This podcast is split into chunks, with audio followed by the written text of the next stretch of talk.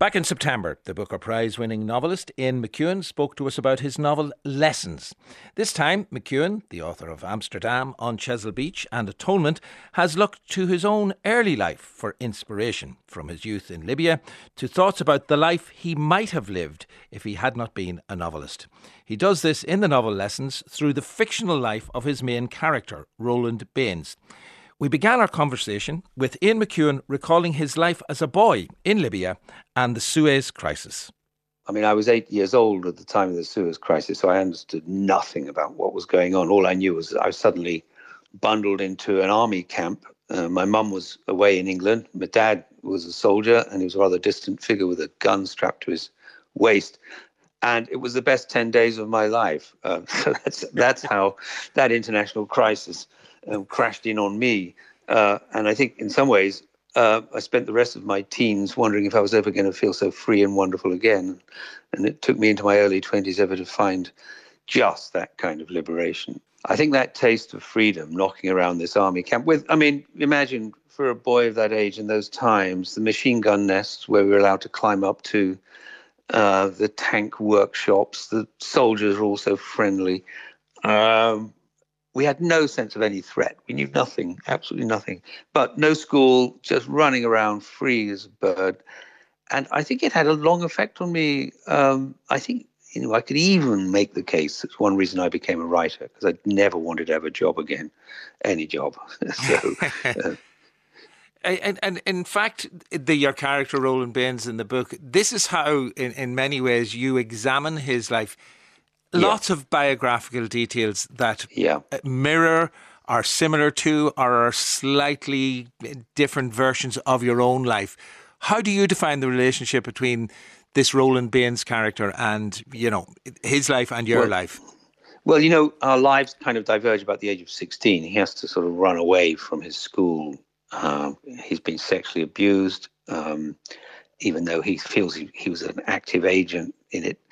Um, and my life went in a different direction. At 16, um, I stayed on at school, went to university, and so on. Mm. So Roland, in a way, lives the life I think I would have led if I had not discovered writing in myself. I knew I didn't want to have a job. I reckon I would have lived on the margins, like so many do. Um, Roland becomes, uh, you know, there's a bit of writing for a listings magazine, mm. like Time Out. He um, teaches tennis uh, for a bit, part time on the public courts, and he becomes a, a player in a hotel lounge bar, uh, uh, you know, just playing piano music, munch music. And um, I've often thought that there are many of us who don't climb on the career ladder, um, don't look at our retirement prospects in 40 years' time, um, and we should never regard them as failures. Uh, in many ways, they might be happier and freer than than yeah. people on you know a nice safe salary. So I gave him a lot of myself. He's a, he's a sort of alter ego. Yeah. So, in lots of ways, is this, could we say that Lessons is Ian McEwan the alternative biography or the alternative memoir? Is that what we're yeah. looking at? Every, every now and then, I give him absolutely what happened to me. So, um, especially the fall of the Berlin Wall. I was over there on the 10th of November. Uh, so I certainly raided my own notebooks for, mm. for that period. And that's the beginning of, for Roland, a, a, stretch of complete cultural and political optimism. He thought the world can only get better now. We're on a new track. It's just going to be great. I'm guessing you thought that yourself at the time. Oh, absolutely. I mean, I, I remember. I mean, I knew Berlin well. I'd been. I'd set a novel there called The Innocent um, a few years before, and I remember standing in the middle of no man's land because the wall really was two parallel walls with a no man's land in between. Uh, they'd cleared some mines and the automatic machine guns and got away all the dogs out of the way. I was standing there looking at the rabbits grazing, thinking, Your time is over, mate um, this is all going to be developed right in the heart of Berlin. And sure mm. enough, it's Potsdamer Platz and it's tower blocks now.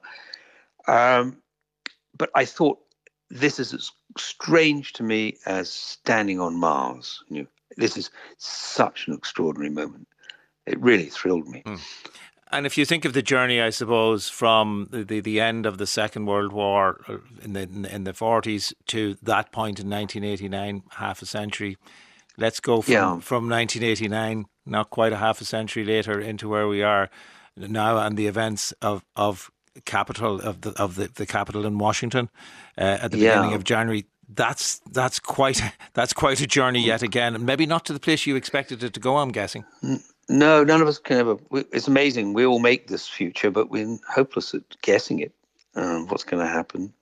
Um, yeah, I mean, Roland, towards the end of his life, thirty years on, is just in his seventies, and he feels great foreboding about the future. Not only the climate emergency, but the political dispensation around the world, and he charts the thirty years since the fall of the wall. How did we, by what steps, what motivation, what accidents brought us to the assault on the Capitol in the United States, in Washington, uh, in January the 6th last year? So, yeah, it's a sort of meditation on this constant soundtrack. It's kind of like a mm. soundtrack of our lives, even if you're not a news junkie. Um, that shape our sense of things, even our sense of ourselves. And as you said right at the beginning, um, nothing turns lives upside down more than a war. So I touch on, you know, my parents and the child they gave away in 1942 and never told us about, who popped up in our lives uh, many years later, a man in his 60s, very nice man, my brother, my full brother. Um, and it forced on me that backwards look at my mother, who always seemed a rather crushed and nervous figure, I think she pined for that baby. She never got over giving a baby away, um, to rather to save my father's career and to you know stop the gossip and any hatred in the village. One detail of that is I an old box of old photographs and found in it something I'd not seen for many, many years. A picture of my mother in 1940, before all this happened her first husband was going away to the war. This was a studio photo. And that woman there, she's 23, 24 years old, incredibly beautiful, long hair, and this confident, steady gaze into the camera. I reckon I never knew that woman, and I reckon she disappeared on the railway station the moment she gave that baby away. She was an apologetic, rather easily intimidated woman, very sweet natured and very tender and very easily bossed around by my dad. Um, and I wish I'd known her. I stared into this. And, and so, yes, I did hmm. discover mm. what I thought was a lifelong, again, a, a, which relates to the whole of the novel, the ways in which certain events in your life can just cast a long shadow. And I think giving away that baby cast a very long shadow in my mother's life. Yeah, it sounds. And if like... only she'd got to know this this yeah. baby when he yeah. grew up because he's a very nice guy. He felt no bitterness. He went to see her, but she was too far gone with her dementia. It's tragic. You couldn't you couldn't write it I know. Uh, more extraordinarily. It's it's absolutely heartbreaking in, in its reality as well as the way we, we well it's not as heartbreaking in the in the in the in the book. There's a different kind of feel to it, but you talk about um, aspects that cast a long shadow, and I guess we need to be absolutely clear from the outset in in the discussion of this particular aspect of the novel, which is there from the very start, uh, that the the sexual abuse that the young Roland experiences. This is absolutely fictional. It's absolutely fictional. Um, I mean, I I've read of many other people's experiences, so maybe they were sh- shaped by those to some extent. But mostly, no, I it was a sort of what if. Mm. Um, it was my starting point. Um, so he's 11 years old. He's at boarding school, um, actually a state-run boarding school, same as the one I went to. And the piano teacher, you know, runs her hands under his shorts, but um, and pinches him and generally seems to take charge of himself, charge of how his appearance, sending him off to wash his hands all the time and straightening up his trousers. Um, but then he, he moves on from her to another teacher, and two or three years later comes the Cuban Missile Crisis. And the boys in the dormitory are always talking about sex, which none of them know anything about it, but they boast and talk and joke. And then uh, they hear that the world might uh, come to an end. And One of them says in the dark, because they're meant to be going to sleep, what if you died without it? It being your first sexual experience. And this really strikes hard in, into the mind of Roland Baines. So he goes and visits the piano teacher, and it's as if she's waiting for him. And there begins an affair that lasts between his ages of 14 and 16, um, very intense. And it leaves, well, it doesn't ruin him, it just deflects his life. It's sexual abuse, and you're very clear about this. You do write from the point of view of a young man, and the sexual abuse has been carried out by uh, not a lot, but a, a, little, a woman who's a little bit older. What about that particular dynamic was interesting to you? Well, not only the long kind of shadow it casts, but often, I think in these cases, the victim feels that he or she is the initiator or you know is is willing has agency and it's only with time that you reflect and discover that you did not I mean, you cannot have a consensual relationship between an adult and a 14 year old. It just, uh, however, um, Roland might be the one who turns up at her house uh, on this rather spurious idea that he's about to be vaporized in the Third World War, she is the one who's actually takes control of him again. So uh, that is an important element. The other thing is um, that 45 years later, he goes to see her, he goes to confront her. Um, and again, I think one thing that really interests me here is this word closure. I, I always uh, reach for my gun when I hear it.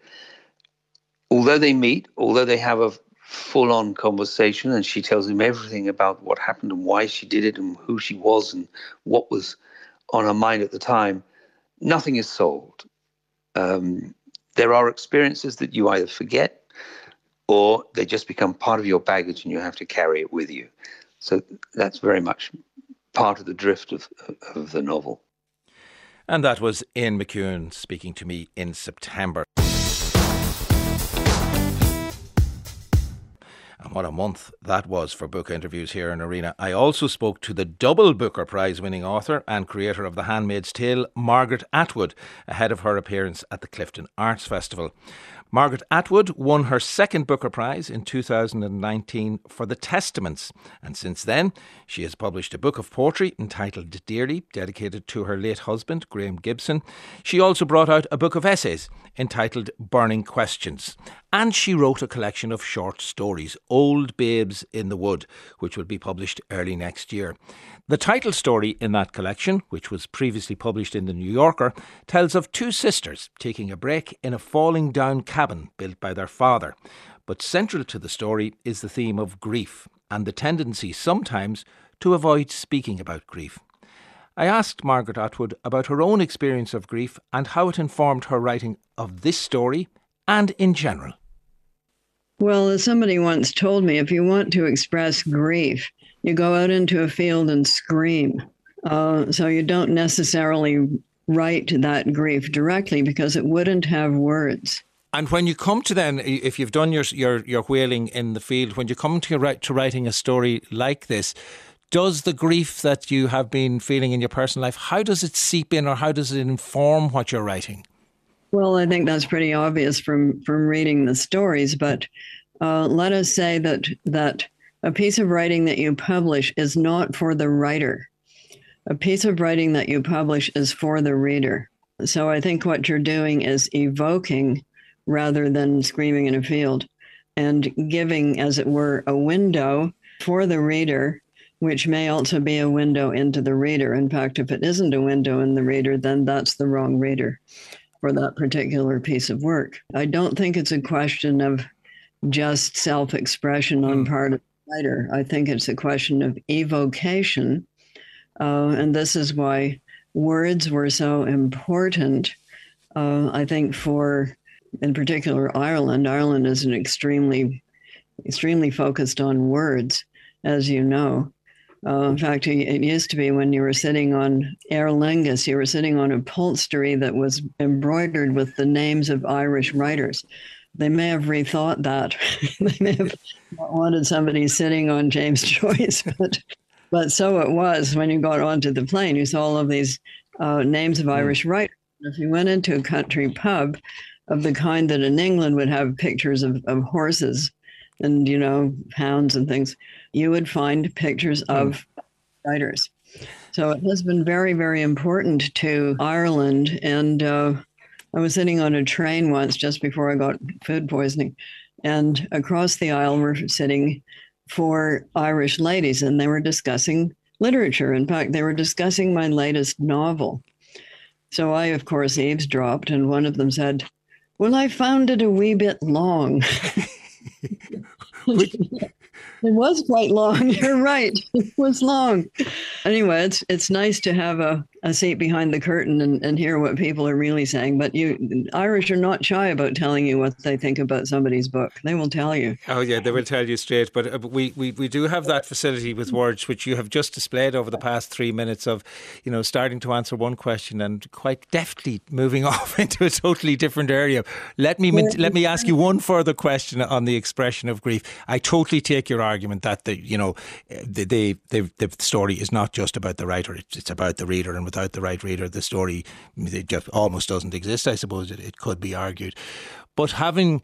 Uh, having used it as as a way, it, does it do anything for the writer having written it in terms of your own personal grief? Oh, I think so, but I but I don't I couldn't, you know, there are no test cases. I can't say this is what it would have been mm. like if I it, but this is what it's like since I have. There are no equivalencies there. I mean, you just don't know. And and as we also know, everybody goes through this in their own way. I'm sure you're wary about giving any kind of advice to young people because in your collection of essays, Burning Questions, you have a wonderfully witty essay about which you title entitled Polonia, which uh, uh, deals with this whole uh, idea of what the elders should, how we should, how elders should advise the younger generation. Um, are, are you clearer on your answer to that, having written the essay? I know it's an older essay. I would say only if asked, because if you start giving them tons of advice that they haven't asked for, they just won't hear it anyway. Uh, as you know perfectly well, remembering yourself at the age of 16. Uh, so if they want to know how to do something, they'll ask you. Uh, eh, the another essay that that stood out to me is a phenomenal collection of essays which goes right across the time, but uh, right across your time, really from post uh, 9-11 that's kind of the starting point you, you you reference in the introduction that we're in a new world. You ask a question in 2018 am i a bad feminist? What prompted you to ask that question well, I think it was a particular case at the University of British Columbia in which um, everybody jumped on somebody who had been accused of misconduct without knowing anything about it. So it's the without knowing anything about it that reminds me of similar moments of, of cultural panic, sort of moral panic, in which all of a sudden everybody's very agitated about something and with each one of those, there's there's always a bad thing you can be accused of that sort of curtains for you. Um, I was just reading about the French Revolution, and once they'd called Robespierre a tyrant, he was done for because tyrant was the bad word. For Mao's Cultural Revolution, it was capitalist roader so in the 17th century, it was witch. And a couple of centuries before that, that's how they did in Joan of Arc. So, like that, there's moments at which just to be accused of something is the end of you. I think people have moved beyond that now that particular cultural moment. Uh, because because once you have an, an infallible weapon, some people are going to misuse it and and do and have. And I think we're back in the days, we're back in the land, what with the uh, January 6th hearings, we're back in the land of let's see the evidence. It's not actually being a bad feminist to say it does women no good mm. to wild, unsubstantiated pile on accusations if we don't know what you're talking about. Uh, and it, it leads me to, you know, how in terms of feminism, in terms of social conscience, it must be hugely gratifying to you uh, the number of times in which the costumes from The Handmaid's Tale have been at the centre of very important activism and of very important protests. It's not actually hugely gratifying to me because I would much rather there not be the occasion for it. So if I had a choice between, oh, hooray, everybody's using the handmaid's tale costumes, to, um, I wish they didn't have to do it, I would take the second. Yeah, I think many people would probably agree with you on that. Can we finish, Margaret, with a poem, which I, I, I must say I find deeply moving in how you've expressed your thoughts here? Will you introduce the visible, the invisible man for us, and and then read it to finish our, our interview? Okay, so it, it is about uh, Graeme, and it was written uh, before he died, and we both knew that he was going to do that fairly soon. And I have to say, just to make you feel better, that that he did pretty much what he wanted to, which was he exited the earthly plane while he was still himself. And uh, oddly enough, a lot of members of his family go to London, England to die. No jokes, please. Uh, you're not allowed to say why else would you go there. Uh, about Australia. So yes, we knew that this was going to happen pretty soon. We didn't know exactly uh, when, but we kind of knew how. So Invisible Man. It was a problem in comic books, drawing an invisible man. They'd solve it with a dotted line that no one but us could see, us with our snub noses pressed to the paper, the invisible glass between us and the place where invisible men can exist. That's who is waiting for me, an invisible man defined by a dotted line. The shape of an absence in your place at the table, sitting across from me, eating toast and eggs as usual, or walking ahead up the drive, a rustling of the fallen leaves, a slight thickening of the air. It's you in the future. We both know that. You'll be here, but not here. A muscle memory, like hanging a hat on a hook that's not there any longer. Margaret Atwood reading her poem Invisible Man, which is dedicated to her late husband, Graeme Gibson. Margaret spoke to me on Arena on September the 7th this year.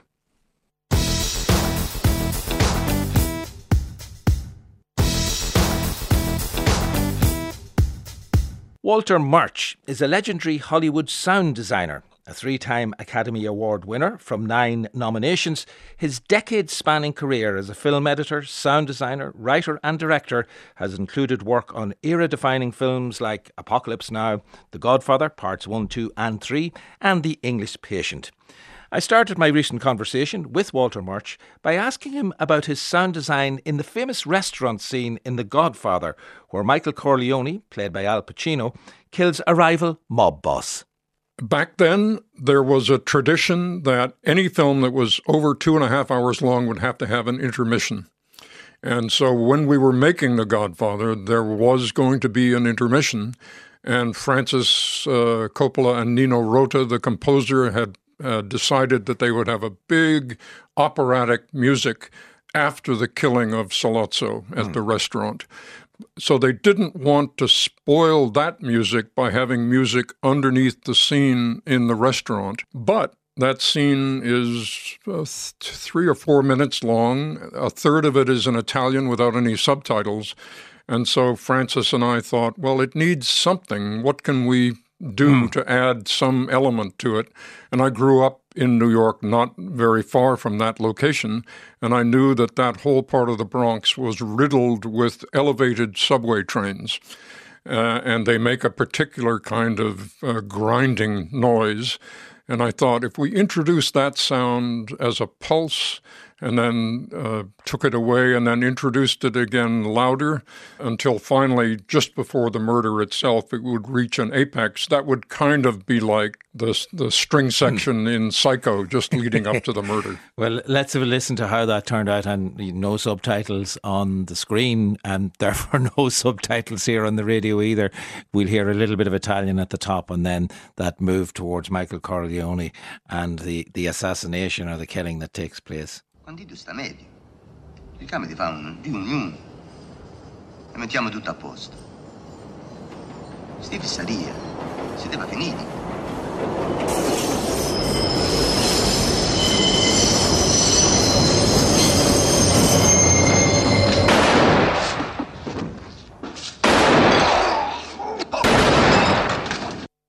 Scene there from The Godfather. You're, you're, you're taking a breath, Walter Murch, the sound editor there.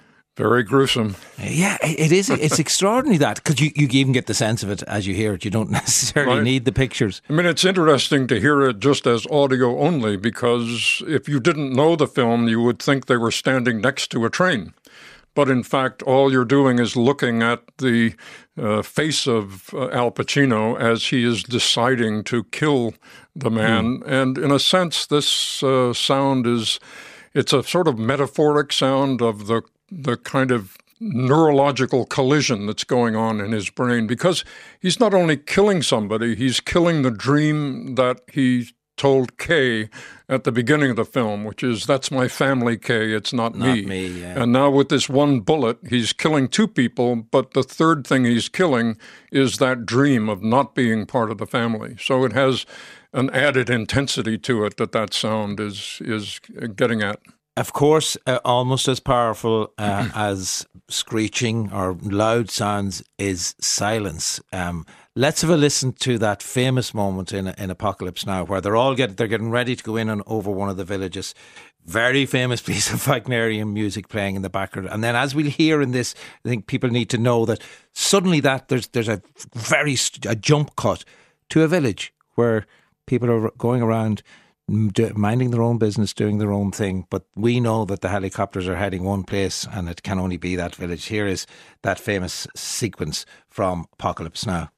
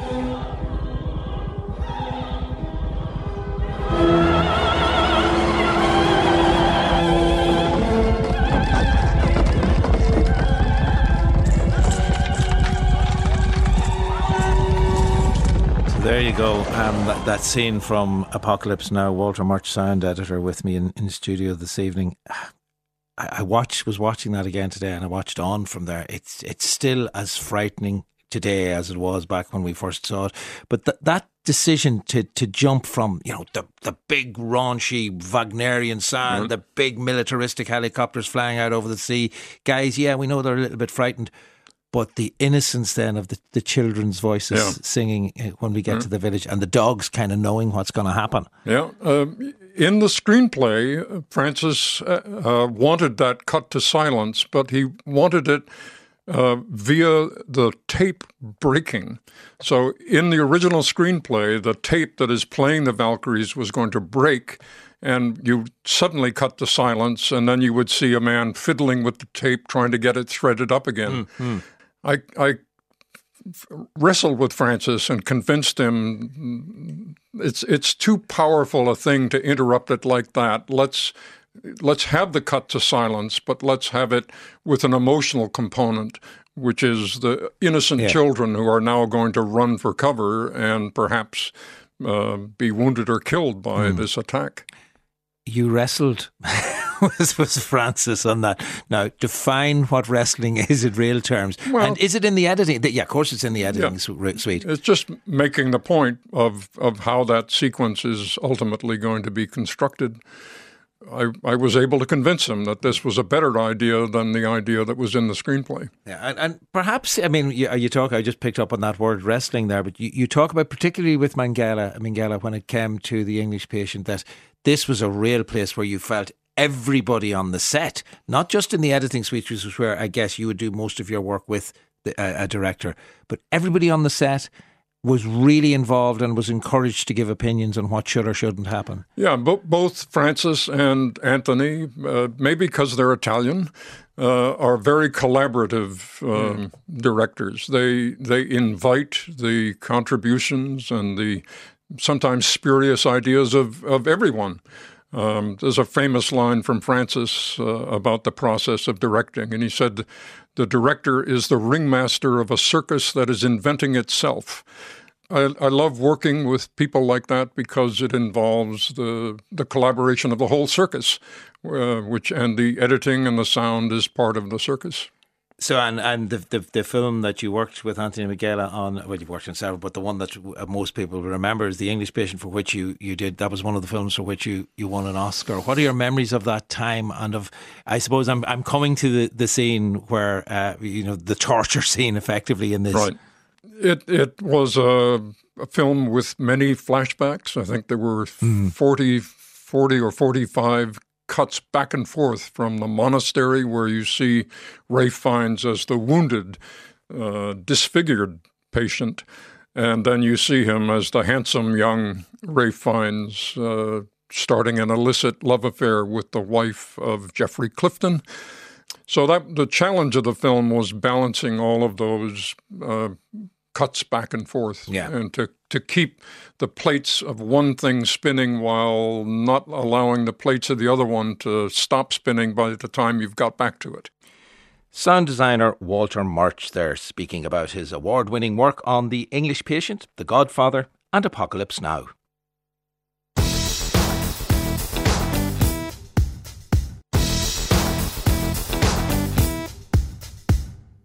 You're listening to Arena's Bank Holiday Monday special.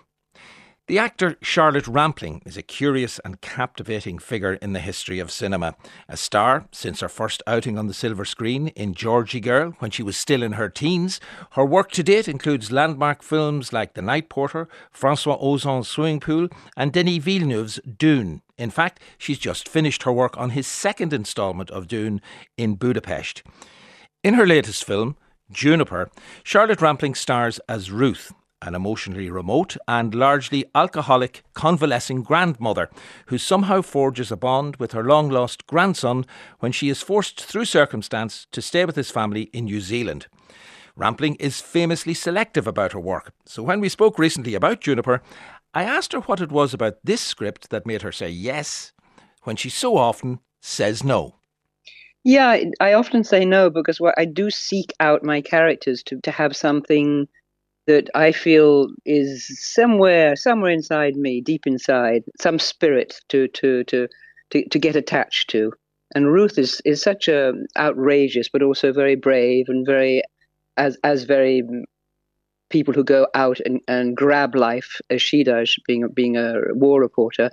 They also have great frailty and fragility and there was a there was a, there was a depth and strength there that that fascinated me. Let's have a listen to a clip where we certainly get her sense of individuality and how she takes. She does not suffer fools lightly at all.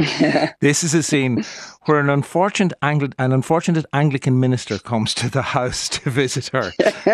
this is Reverend Matthews, played by Brian Call, uh, and it, you you have a nurse at this age. Ruth is needs to be cared for. She's come to her her grandson's house, and we'll talk about that relation to her and her son's house, rather, where her grandson is. We'll talk about that relationship shortly. But I do want to give a sense of the woman herself. So in right. comes poor Reverend Matthews with Sarah, uh, thinking that there might be a, a, little bit of soul saving to be done. And um, yeah, Ruth, yeah, lets yeah, him, yeah, Ruth lets him know what she thinks, particularly at the very end of this clip, where she is quite rude with her language. Let's be honest. Let's let's listen. Ruth, this is Reverend Matthews. Good morning. Is it? I thought you might like to talk. Why did you think that? Forgive me. How can I help you? Uh, well, I'm here for you, so we could just enjoy a cup of tea, get to know each other. I don't really do tea. Or I could offer you communion and absolution. How do you mean? Well, if you've got something on your mind, regrets, perhaps, then I can absolve you. I don't have regrets. Right. We can talk about a deal, maybe. Excuse me? I can make a donation to your church. Which church is it? Anglican. I'm not judgmental. I'm happy to work with anyone for a clean slate. How much would it take? Five hundred? Thousand? Thousand it is. Uh, look, no. you do deals with the devil, madam, not with God. Oh, come on. Check is a far more honest transaction than listening to my regrets and shame. Please take it. Y- You can't just buy your way into heaven. What can you offer me then? Well, if you don't have faith, then nothing. Well, then fuck off. there she is, telling him what to do. Charlotte Rampling as Ruth in the film Juniper. I'm delighted to have Charlotte speaking with us on the programme this evening. She certainly uh, uh, she has mastered the art of the short question and of the short response, hasn't she? You can get on much quicker in life like that because they just just get out. Yeah. But I guess you know, Yeah. I, I play that scene to give us a, to give us a sense of the the fun. I, I said to you before we started that you made me laugh out loud several times, but you also did move me in, in ways as well that I wasn't quite expecting uh, the film to turn uh, later on. And it is about the relationship in many ways between Ruth, the grandmother, and Sam, the the grandson. Although the father is in the mix there somewhere, which is probably part of, Mm, of her mm. dealing with, with the with the grandson in many ways. Um, George Ferrier, who who plays that character, um, I, I believe he wrote to you before even meeting you or, or getting together on set. Yes, it was a, it was a delightful old fashioned way to to communicate because I don't think I'd had a letter from a young man for a very very very long time. You know, we don't do it that way really anymore, do we? Through mails or I don't know all the systems we have. Yes, he wrote on two or three occasions, and then we had a correspondence. For quite before before we actually did the film, we were corresponding, and it was it was a lovely way of, of starting the process because it was his first big film, his first film really, because he'd come out of acting school. So it was a way of yeah, letting letting Mm. him feel that there was a real there was that there was a real caring on my part as far as he was concerned, and that he mustn't be you know nervous and impressed by me just because I had much more experience and I was older than him. So all that was dealt with really before we actually started. So it was he, it was a very sweet and intelligent thing to do. Well, Mm. also it was it was a very uh, beautiful response to to get rid of any of his fears, maybe around being intimidated by somebody with the experience and, and obviously that you have.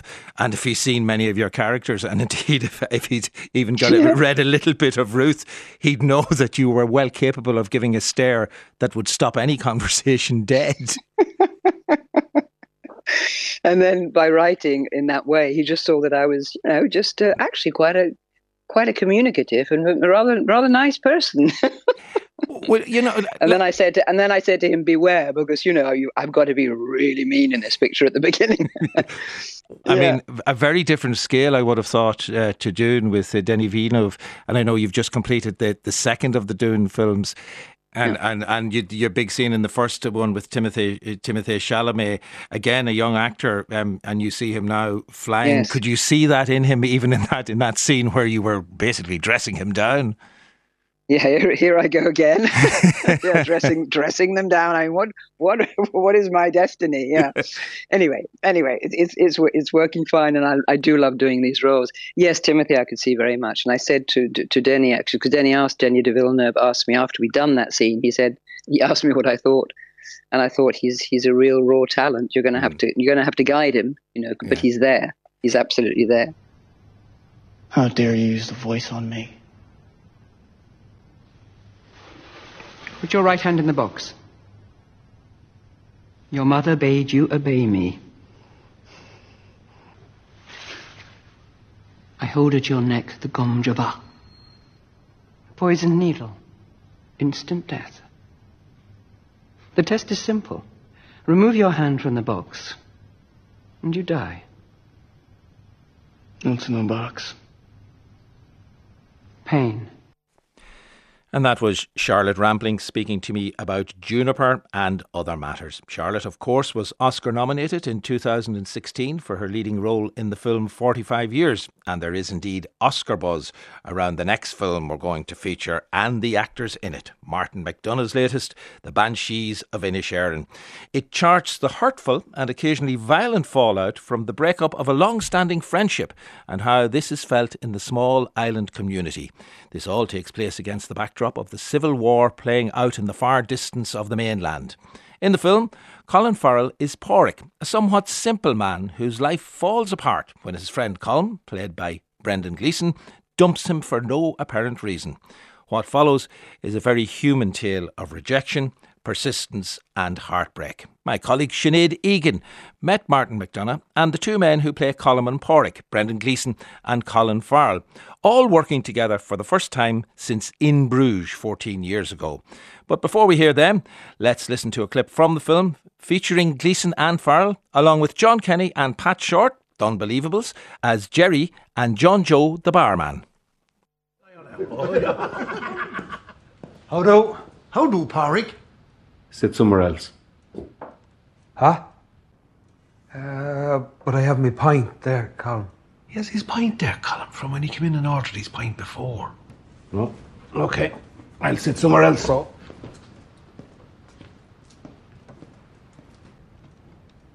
Are you rowing? I didn't think we were rowing. Well, you are rowing. Well, you are rowing. He's sitting outside in his own like a watchman call. It does look like we're rowing. Uh, I suppose I best go talk to him so. See what all this is fecking about. That'd be the best thing. Colin, your character, Pádraic, he has a very human reaction to a very human experience. Yeah. Can you talk to me about that? How did you find out Heartbreak. Just heartbreak, something that we can all relate to in our lives from, you know, some of us from a very young age, some of us from later, but inevitably the world hurts us and relationships hurt us and, and caring for people hurts us. And sometimes it's the price you pay to be in a relationship where care and love is present, is, you know, even the fear that comes as a result of the threat of loss of that relationship. But here it's not the threat, it's the actuality. You know, in the first two minutes of the film, this fella tells me that he just doesn't want to be my friend anymore. And there's not much I have in my life outside of the love of a couple of people, him being one and Kerry's character, Kerry Condon's character, Siobhan, my sister being the other. So um, yeah, the ultimatum that he gives me at the start is utterly crushing, and and I I don't think I understand the kind of house of cards that is beginning to fall apart within me, you know. But the whole story is my my dealing with and reckoning with the consequences of my life being finished as I know it or as I knew it. And Brendan, in his poem Epic, Patrick Kavanagh writes about, I made the Iliad from such a local row. And that's this again, isn't Gods it? make their own importance. Yeah.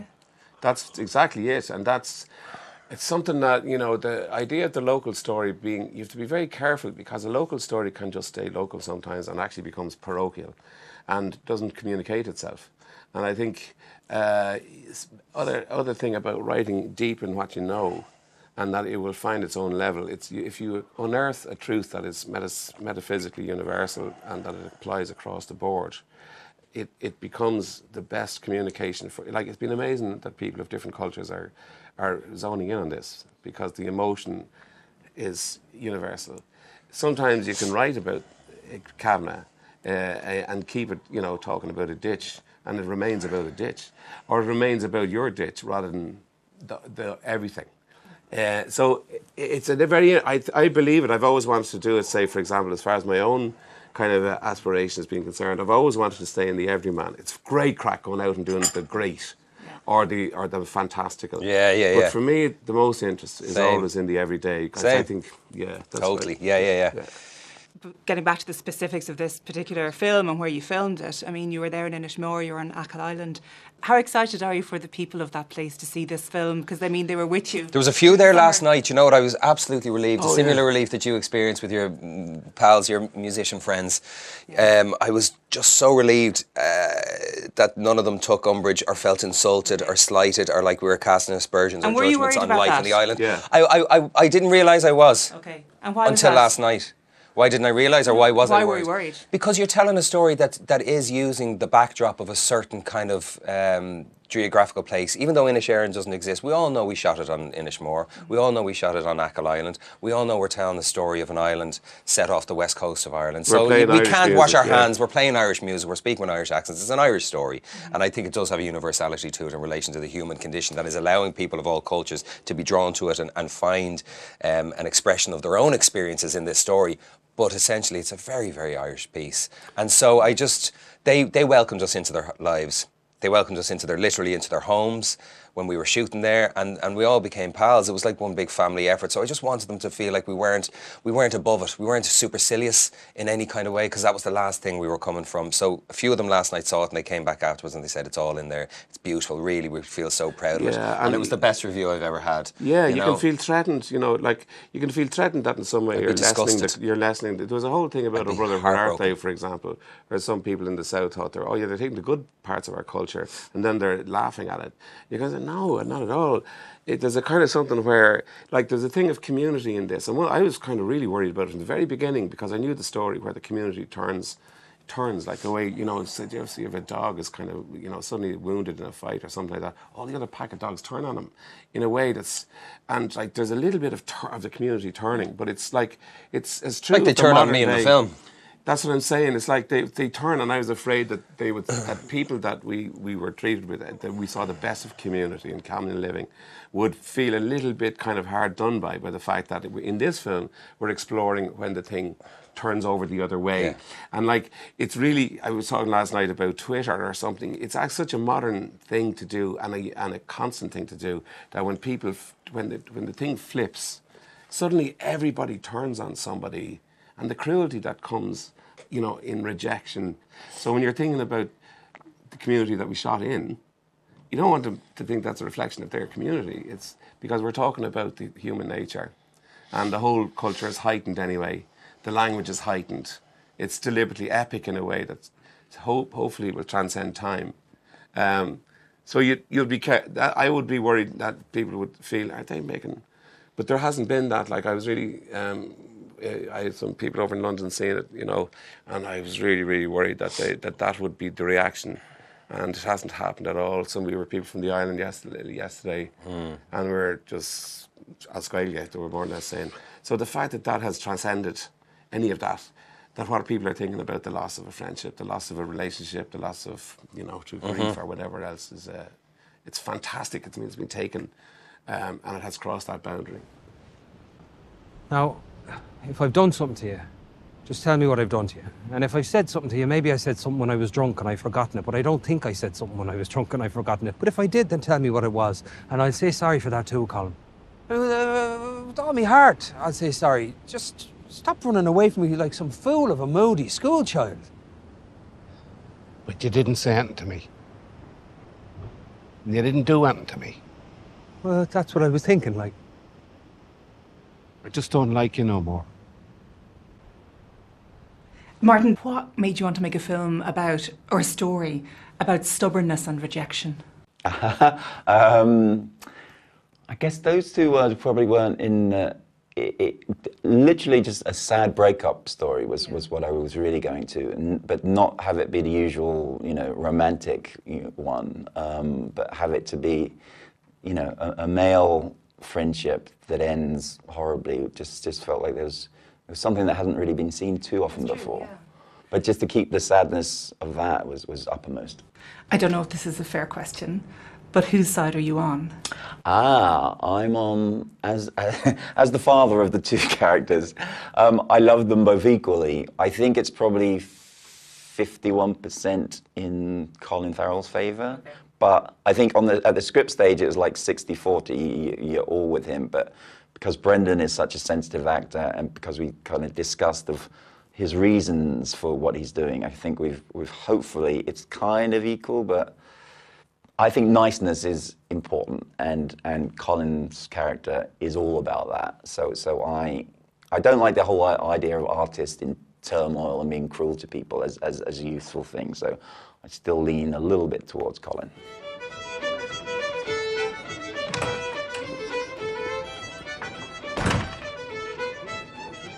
I didn't hear those to be a session. Last minute tea. Colin decided. All the ladies love Colin, you know? Always did. Yeah, that's not true. You're still bad, Dominic. Out! You said back until April. What do we know? April. Well, put that stick outside, anyways, and don't be bothering the women. There's women. There is women. And good ones. And that was Barry Keoghan, Pat Short, and of course Colin Farrell in a scene from The Banshees of Inisherin. And before that, we heard the writer and director Martin McDonagh and Colin Farrell and Brendan Gleeson, the stars of the film, talking to Sinead Egan.